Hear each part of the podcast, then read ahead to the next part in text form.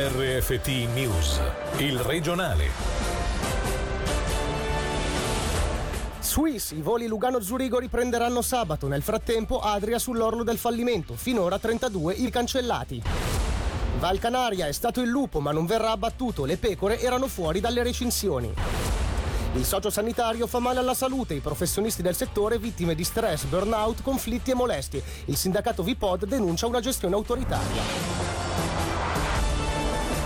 Buonasera a tutti dalla redazione. In apertura Lugano Airport. Gli aerei per Zurigo torneranno a decollare da sabato e quanto ha fatto sapere Swiss. Nel frattempo Adria, compagnia che gestisce la tratta, è sull'orlo del fallimento. Sentiamo Angelo Chiello. Il condizionale è d'obbligo, ma Swiss ha annunciato la ripresa dei voli fra Zurigo e Lugano da sabato prossimo, tutto mentre Adria, compagnia che ha ricevuto proprio da Swiss in gestione la tratta, ha tempo fino a mercoledì per presentare un convincente piano finanziario di rilancio per evitare la revoca della licenza. Per riuscirci, mentre le trattative sono in corso con accreditori e potenziali investitori, serviranno decine di milioni di euro. A Lugano Agno, finora, dopo il grounding di inizio settimana della compagnia slovena, sono stati cancellati 30 32 voli, lasciando a terra 870 persone.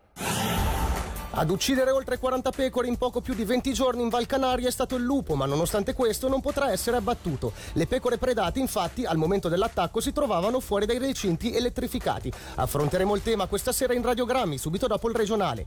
Qui un estratto con Federico Tettamanti, collaboratore scientifico dell'Ufficio della Caccia e della Pesca, e Armando Donati, presidente per la sezione ticinese dell'Associazione per un territorio senza grandi predatori. Per rilasciare l'autorizzazione di tiro di un lupo bisogna raggiungere 25 capi o 15 capi capi o un atteggiamento aggressivo del lupo rispetto all'uomo. In questo caso abbiamo 41 predazioni e come scritto nel comunicato stampa della consulenza agricola le predazioni sono avvenute al di fuori delle misure di protezione presenti sul territorio. Nel 2018 abbiamo rilasciato 7.350 franchi di indennizzi per 16 animali da reddito predati. Non sono dentro ancora le predazioni dell'M94 che è il lupo del piano di Magadino. Però. Arriverà il momento fra alcuni anni in cui i lupi saranno veramente tanti se non si gestisce il lupo, il lupo aumenta in maniera incredibile. L'anno prossimo avremo in giro in Svizzera 20 lupi in più. Le recinzioni creano altri problemi. Non sono capaci di valutare la situazione anche dal punto di vista del benessere degli animali.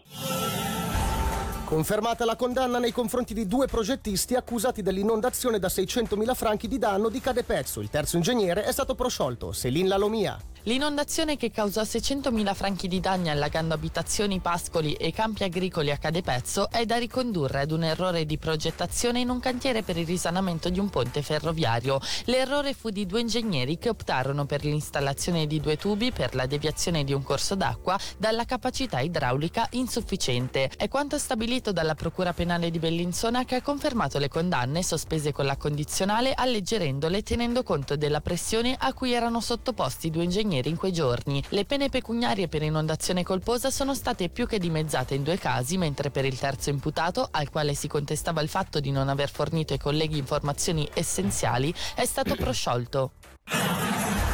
Gli operatori sociosanitari sono a rischio di stress, burnout, conflitti e molestie. Il sindacato VPOD denuncia un quadro preoccupante del settore. Il clima di lavoro sarebbe infatti caratterizzato da fusioni e riorganizzazioni per accrescere la produttività. A causa di una gestione autoritaria, i dipendenti subiscono disturbi di varia natura, dalla perdita del sonno fino alla depressione. Per tutelare questi professionisti, il sindacato ha proposto 11 misure. Per il VPOD sentiamo Raul Disletta. Vi sono gestioni di tipo autoritario, climi di lavoro estremamente pesanti che portano il personale sociosanitario alla malattia o al licenziamento. C'è un aumento del consumo dei medicamenti, dei farmaci per stare in piedi, per forse un cambiamento di stile di gestione, si cerca di far pagare i conti o di introdurre nuove modalità di lavoro senza ascoltare il personale, senza coinvolgere il personale e questo porta chiaramente a disagio e malessere, nascono delle grosse incomprensioni, conflitti, malesseri che vengono poi soffocati sindacati che scoppiano. Si tratta di fare maggiore prevenzione, permettere ai sindacati di raccogliere i segnali, avviare un dialogo tra i sindacati, l'ispettorato del lavoro, il laboratorio cantonale di patologia del lavoro e per trovare delle soluzioni assieme. Non sempre questo avviene, a volte c'è il muro contro il muro. Le 11 misure le abbiamo trasmesse al Consigliere di Stato De Rosa, crediamo che ci siano dei margini per intervenire per migliorare la gestione delle situazioni critiche.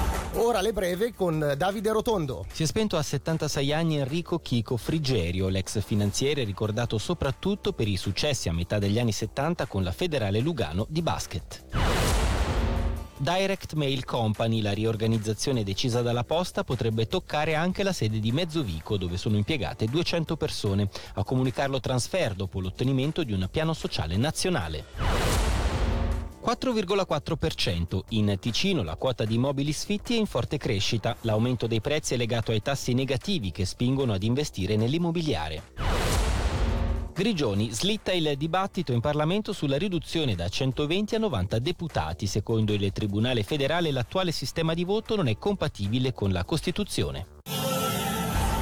Sostenere la viticoltura biologica in Ticino. Con questa missione i Verdi hanno presentato una mozione. L'atto parlamentare, sostenuto anche da rappresentanti di altri partiti, parte dal presupposto che il surriscaldamento climatico porterà degli effetti importanti in questo ambito e chiede il passaggio a una viticoltura senza pesticidi, al 100% biologica. I firmatari ritengono che questa riconversione possa giovare alla concorrenzialità dei vini ticinesi sul mercato, come spiega Andrea Stefani del gruppo dei Verdi. La mozione che abbiamo presentato oggi parte dalla constatazione che poi è supportata da uno studio studio condotto dall'Università di Adelaide in Australia che eh, il surriscaldamento climatico avrà degli effetti eh, non più trascurabili sul settore primario ed in particolare sulla viticoltura ticinese. Il problema che intendiamo affrontare, risolvere o comunque proporre delle soluzioni per questo problema è proprio quello del, dei cambiamenti climatici. Noi chiediamo una riconversione verso una viticoltura biologica al 100%, quindi senza l'uso di pesticidi, che valorizzi i vigneti di collina, che trasformi tutta la filiera di produzione del vino in una direzione più sostenibile ecologicamente dal profilo ambientale. Secondo noi ci sono molte opportunità che spingono verso la riconversione biologica che è anche economicamente vantaggiosa e può aumentare la concorrenzialità dei vini ticinesi sul mercato nazionale e internazionale.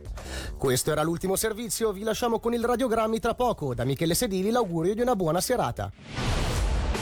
Il regionale di RFT, il podcast su www.radioticino.com.